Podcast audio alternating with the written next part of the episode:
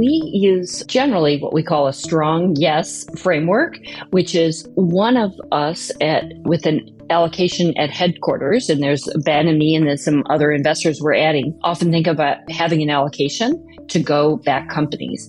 And we need one person to really be pounding the table and saying, I am strong yes for this company. And then we can't have a veto from somebody else.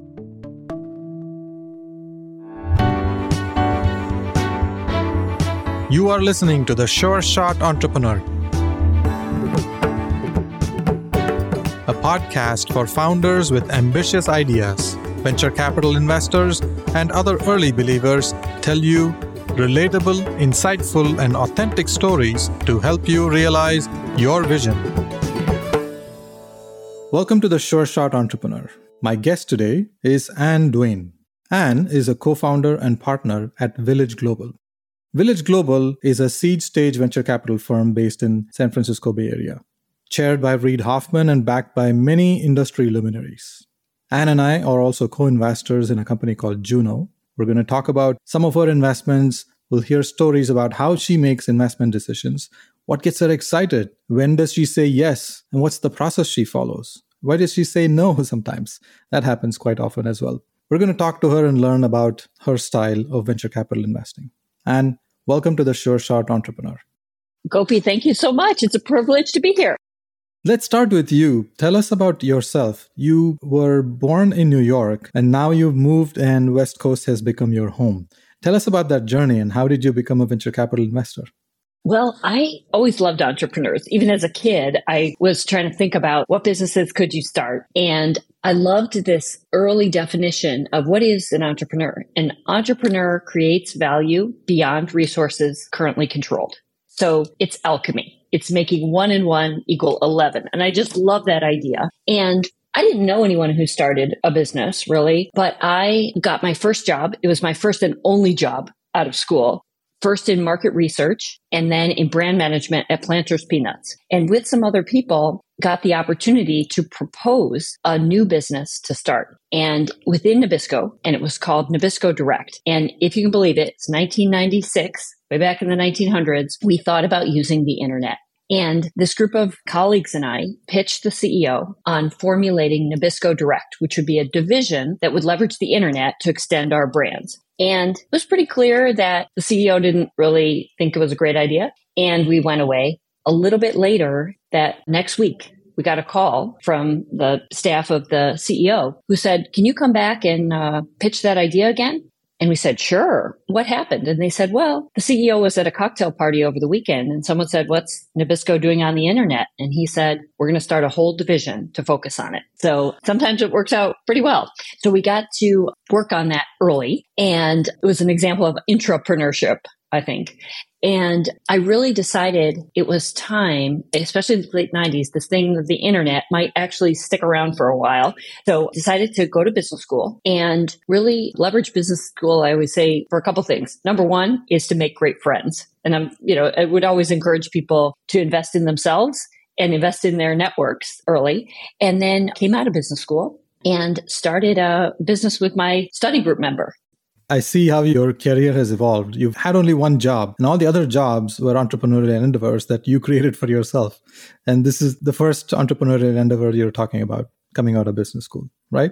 Yes. So it gets even funnier because I got out of business school and I drove cross country and I had accepted a job at a startup. It was a 20 person startup. It's pretty exciting. And I arrived and the CEO said, come into my office. And I said, this is going to be great. I'm going to work with the CEO. And he said, I just sold the business and I actually kind of forgot that you were starting. So you're not part of this new venture. Good luck. It's, you know, the internet is doing well. So good luck. So that was my first startup job experience, which is, uh, you know, it didn't end well for me, but um, it didn't even start. But, it looks like correct, correct. So can you be fired if you've never really been onboarded? I don't, I don't know, but it was kind of um, one of those blessing in disguise right? Because I got unleashed in Silicon Valley. And very fortuitously, my study group member was on a Naval Reserve weekend. So he flew for the Navy, you know, one weekend a month, two weeks a year. And he was sitting around and people were complaining about how hard it was to stay in touch with their friends, to access their military benefits, like VA home loans to buy a home or whatever it is, GI Bill to go to college or school. And um, he said, wow, if there's a women.com, which was a very popular website at the time, there should be a military.com and we should have an online community and we won't leverage technology to do anything else but to help behavior that people are already doing be faster, easier, and cheaper. Because changing behavior is hard, but kind of unleashing and removing the friction from existing behavior is a big idea. So we started military.com and we were very fortunate to have great investors, but 2001 hit. And we had to unfortunately trim back the company. We had to reduce headcount. We had to reduce costs and kind of hunker down. Does this sound familiar to today's? And I'll never forget one of our board members said, well, you thought like launching an F 18 off the carrier. And in fact, building a startup is a lot more like being in a lonely Humvee crossing the desert. And that is actually true. It's not that glamorous, right, to build these startups. And they generally take longer than everyone expects. But we ratcheted back. We had a great team, really focused on the community. And we ended up making a successful business. And in 2004, that was acquired by Monster, which was in the job space. And that was a large customer of ours because lots of people come out of the military and they get jobs. So that was great. Spent some time at Monster and Monster was at the time a web 1.0 company scaling to a billion dollars of revenue. And it was fun to see a company grow like that, you know, kind of successfully, but I knew I would want to go back early. So went back early stage to a little company called Zinch and run by a college dropout, his friend and his brother, almost like a LinkedIn for high school students and another community that would help make it a cinch to get in and pay for college for Generation Z at Zinch. And my timing isn't so great because it was 2008. I saw another market crash, but the good news for all the entrepreneurs out there is these markets are the best time to be building. The bar is high. You have to have an overwhelming value proposition for your customer. And as we used to say, you have to be absolutely essential or overwhelmingly entertaining in order to be successful in these markets. Is but, it really true that it's a, a, good time to start a company in the downturn? Isn't it hard yes. to raise funding? Isn't it hard to get customers to pay? Yes, it is hard. I would say the pressure creates diamonds. And the fact that the bar is high disciplines you and your team to build the very best product. And I think the secret to startup success is to create overwhelming value for your customer and then to capture a small percentage. But the best startups aren't a little better than out there. They are 10 times faster, 10 times cheaper, 10 times better. And that's, I think it's good to aspire for that. You have now become an expert in building online communities. You've done a couple of companies in that space. Then eventually you decide that you want to move closer to the investing side of the world you decided to start GSV Acceleration Fund, the early stage venture capital fund there. How did you make that transition, or why did you make the transition in the first place? What got you interested on the investing side? Well, I'd done a little bit of angel investing. I had sold the company Zinch with the, the team, had sold that company to Chegg. And I'd promised to stay a year after the IPO. And then a little after the IPO, Dan Rosensweig said, you should become a VC. And he said, you love little companies and you love entrepreneurs. And that's how it started. And I'm so grateful to Dan for kind of pushing me out of the nest. Was it a, a, big change at that time? Now it's been a few years and you're really enjoying and you've made so many investments. But at the time of making the transition, thinking like a founder, thinking like an operator, making decisions versus being an investor who's more like a coach on the sidelines, giving advice and support to founders, but ultimately they, they make those decisions. That's a big transition. And I've worked with so many VCs who have successfully made the transition. I've also seen quite a few VCs who struggle with it and some decide that, you know, investing is not my thing. How was the transition for you and how is your experience as a founder helping you as a VC? It's a good question because I think VCs can come from any background. I think that I would say there's pluses and minuses. So the pluses are I think we are some of the luckiest people in the world to have this job. So we're meeting ambitious people who want to dent the universe and hopefully can, especially at the early stages, help put them in business. That's really exciting to be part of their journey. And you're exactly right. We cannot take the wheel. this is not ours. So, and that's probably a good thing because I'm very careful that if a founder has a question or a challenge, I don't want to say, here's the way it's done. And in fact, on our model, which is very network driven, I will often say, I don't know, but I know someone who knows. And generally the person to best help you see around a corner today is someone who has just rounded that corner, not somebody like me who rounded the corner 10 years ago. I mean, it was really apparent when in the pandemic, people were raising Series A rounds, whatever, on Zoom. And I thought to myself, there's no VC in the world who has ever done this before, right? So all we could do is lean on other people like peers. And I would say in venture, the highs are not as high and the lows are not as low because you don't own it. It's diversified. And my only hope as a VC now at this point in my career is that having seen a lot and made a lot of mistakes and have the scars to prove it is that I can be a super connector and maybe help people frame things up a little bit to inform their decision making. Okay, let's talk about Village Global. This is leading up to a crescendo here. Why did you decide to start Village Global and how is Village Global different from other VC firms? Well, when we started Village in 2017, the world did not need another venture firm. but our thesis was that many venture firms, all venture firms kind of say we have a network, but we are a network and social and professional networks have changed so many industries, but not necessarily early stage investing. It was used to be very much about who you knew and the idea that venture capitalists would sit on Hill Road and wait for the deals to come to them was kind of pervasive. And we were inspired by the scout programs by Sequoia and others, which says, Hey, don't just wait for the deals to come to you. Go out and try to leverage operators who are in the ecosystem who are first call for founders who are thinking about starting something early.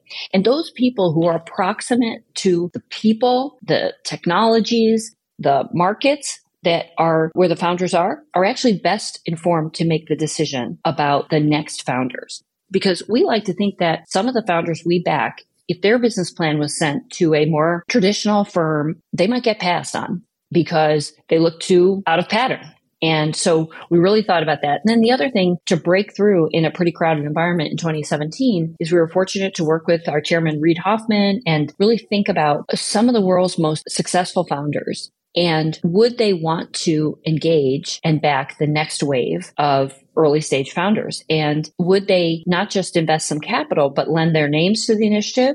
And even in many cases, agree to engage with the breakouts in the portfolio.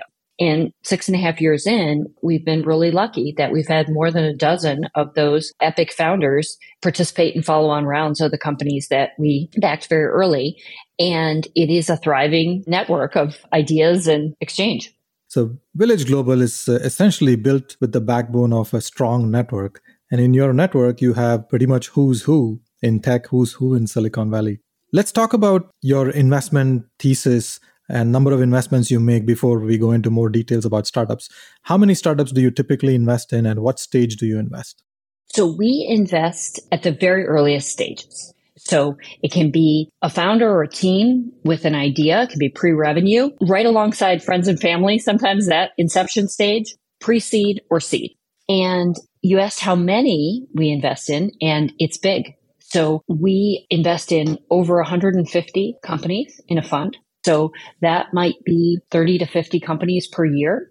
And the way we can do that without having a spray and pray approach is those scouts that we talked about. We work with angel investors who we think are first call for founders who are starting today. And these people are early and trusted and helpful. And we work with them very closely to kind of vet the founders and then figure out how do we combine generally their sector or their expertise, I would say, with our broad network.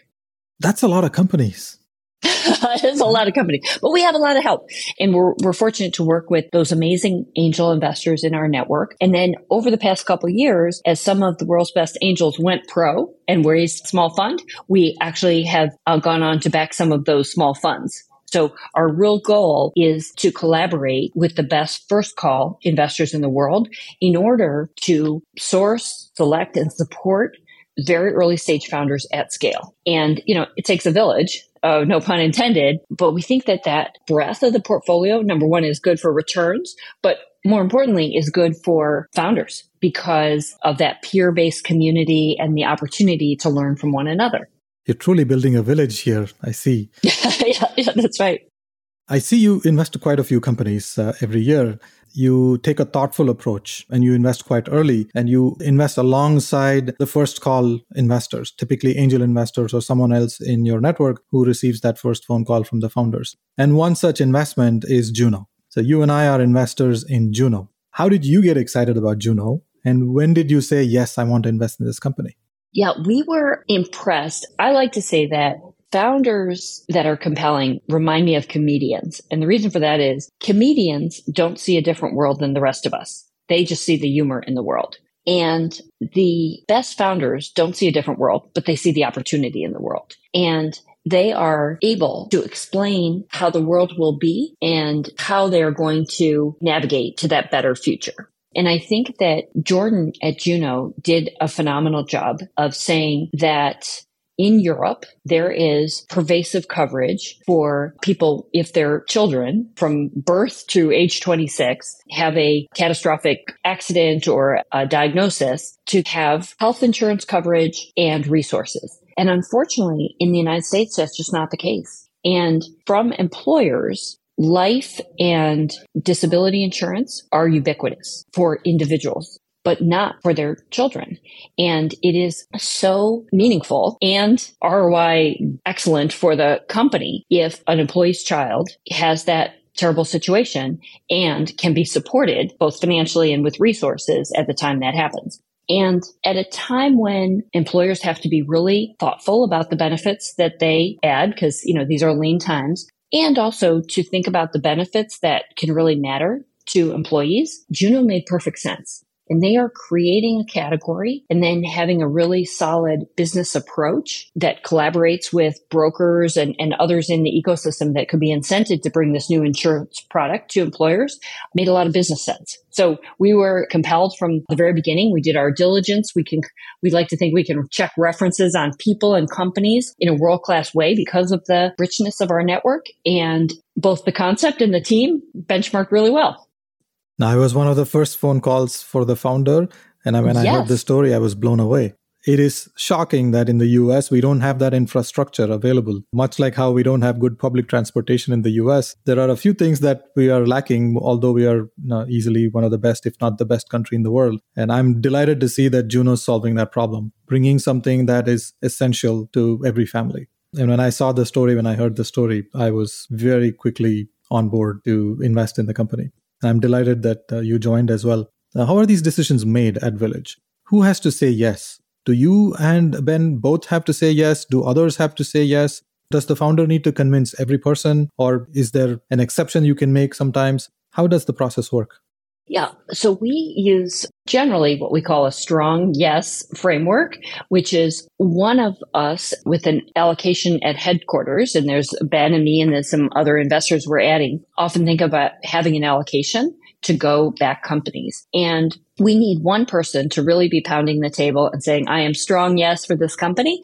And then we can't have a veto from somebody else. And the veto we wouldn't use very often. The veto is not, I disagree with you. The veto is, I would not want my money and my name uh, and our firm's name attached to this. But we think it's important, especially at early stage, that we are not consensus driven. And so we try to have the best rigorous deliberation process so that the champion of any particular investment really has made a thoughtful and clinical evaluation and a calculated decision because these are very risky. So that's all that's needed to get a deal done. And then I would say we have a very firm belief of disagree and commit. So once we have made the decision that we're going to back that company, we're in.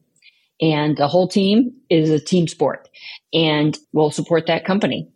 So when one partner says yes, and it's a strong yes, the deal moves forward and you don't need yeah. to get consensus from more than uh, that one person anyone Correct. could raise their hand and say there's a risk here i will veto but that rarely happens so the founder Correct. needs to spend Correct. essentially time with one partner yeah, although we, I would say that we often bring the founders in to meet the investment team and then we all try to be as thoughtful as possible about what could go right and what could go wrong. Okay. We talked about Village Global uh, at a high level. We talked about specific startups. Can you talk about some themes of investments that you're very excited about? Yeah, we are more founder driven than thesis driven because we feel like at the earliest stages, we want to keep an open mind and that some of the true breakouts of the next five to 10 years will be in categories that don't even exist yet. So we think a lot more about founder attributes than our thesis. And some of those founder attributes, I think, might be extreme founder market fit in the category, meaning they really understand the white space and the dynamics of the market. But then conversely, occasionally we back someone who really brings a beginner's mind to the market. We can back those people too. And I think that we're happy for people to not have a, a, ton of experience in the category or something like that. They just have to be, I think, two things aware of the fact that they probably don't know a lot of stuff and they can't be naive to the risks. And the second is they have to be a consummate learner. And that's especially true, I think, across all categories today because so many of the categories we're in are emergent and will likely keep changing. And the pace of change is just accelerating. And one of the things that I've always advised people when they're pitching VCs is don't just state the facts and give the snapshot. Show me the movie. Tell me about how you've learned and iterated because for us at early stage, that means a lot. So I see that you're open minded. You would invest in an expert who has deep knowledge in an industry and has a point of view on how that industry could change. You would at the same time also invest in a founder who has fresh thinking and doesn't have a lot of experience in the industry, but has done enough research to get excited and passionate about building something that will meaningfully change the industry or perhaps even create a subsector in that industry. Right. And hopefully the latter category of founders has surrounded themselves with people who do really understand the market and the dynamics and sector and things like that. It's surprising that I've seen more companies in the latter category where naivety is actually a strength. They ask fundamental questions that changes the paradigm of how things work today. Can you give an example of a company you invested where the founder didn't come from the industry and had fresh thinking? Well, I'll use an example, and maybe this is a little bit different, but we met Jerry Ting at Evisort and Jake Sussman, his co-founder, and actually also at the very earliest stages, and they were law students. Jerry Ting was a law student, Harvard Law School, and in 2018, he said he was going to use AI to work in the legal category. And what's interesting is he had such a compelling story about how he had been a summer intern and the night before a big transaction was happening, someone said to him, Jerry, go through the contracts, make sure that nothing's triggered by M&A. And he said, wait, you mean like I should go into files and open PDFs and scan for particular clauses? They're like, yeah, exactly. And he said, Oh my gosh, this has to be done by robots, right? This could be done by robots. And in fact, in some aspects of contract law, it's almost like we've trained the humans to use an algorithm, right? Like to be the algorithm, right? And there he was, a law student, didn't really know yet about the law industry, right? But had come from working at Yelp and internet companies and just saw that this emerging technology. And I think it was prescient about how you could apply these concepts together to make something that's really interesting. So here's a person who hasn't really worked in the legal industry for many years, but he knew enough about the challenges of dealing with contracts. And he realized that there's a huge opportunity here that he could go solve using technology. Very interesting indeed. I'm going to ask you a tough question. I bet you say no very, very often. What's your most common reason to say no? And why, why does that happen? Good question. So I would say that when we say no, it's because we're not the right fit for that investor, meaning founders deserve investors 110% in their corner and convinced. And sometimes we just didn't get there. And that's our weakness. Uh, you know, I would say that's not on the founder, that's on us. And there's many, many businesses that are good businesses. When we accepted investment from Bill Gates and Jeff Bezos and folks like that, we really are hunting the next Airbnb, the next Microsoft, the next LinkedIn, the next Amazon. And so we are looking for great businesses that are truly venture scale. And that's really hard to find and to be able to identify. And we're going to make mistakes in both directions, right? In doing that. But that is a filter that we are often trying to think about. How scalable is this? to be that kind of big business. What questions do you ask to get that clarity? Well, one is around founder ambition because many good companies will have opportunities to exit early or to maybe not swing for the fences. And we really are compelled by founders who want to create these mega category creating companies. So a lot about the why matters to us when we back founders. And then I would say, what does the founder believe about the market and the market opportunity that makes them so committed to going big? How big can this be? And how soon can you get there? What's your commitment? What's your passion? Why do you want to do this? That sequence of questions around the mission of the company, trying to figure out why this matters to the founder, that kind of leads the conversation for you. I can yeah. see that you can really get to the core of the business using this style. I want to ask you about the industry in general, venture capital industry, before we conclude our conversation. You've been a founder for many years. You've been a venture capital investor for many years. You've seen the ecosystem evolve. What is one thing that you would like to change to make this venture capital industry better? Good question. I am an optimist by nature, and I do feel like the industry in some many ways is trending in the right direction. I think what I would love to see is less us versus them in tech overall. I think it's like in so many other aspects of life, there's polarization, tech and not tech. And I think there's an opportunity for software to provide human superpowers and to enable them. At Chegg, where I was before Village, we didn't say we're in the ed tech company. We were an education company that leveraged technology. And that way, I hope that framing makes us all more collaborative. Strangely, VCs invest in innovative companies that use technology to revolutionize the various industries, but technology is barely being used in the VC industry itself.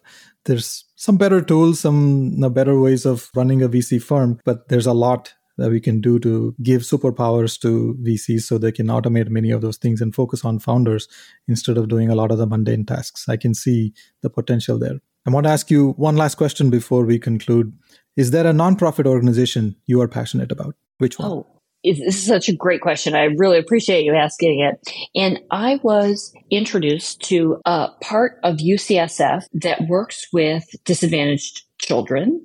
And I think this group really spun up during the pandemic and they realized that they really just have overwhelming demand for their services. And I just feel like we can have the opportunity to make sure that those children get a hand up what I'd love to support is UCSF Benioff Children's Hospital's Center for Child Protection. And it's helping abused victims find hope and healing. I understand how important this topic is. Many people don't have access to resources, and I'm delighted to see that you support the organization.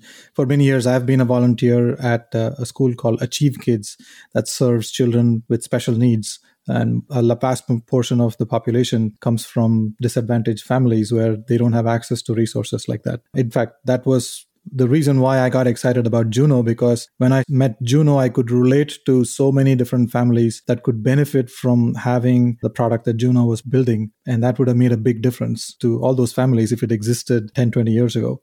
Thank you very much for spending time with me. Thanks a lot for sharing specific examples and your own experiences from the startup journeys that you've had and the many investments that you've made. It is an honor and a pleasure to work with you and collaborate with you. And I hope to find more opportunities for us to co invest in the future. Likewise, founders are lucky to be backed by you. So thank you so much.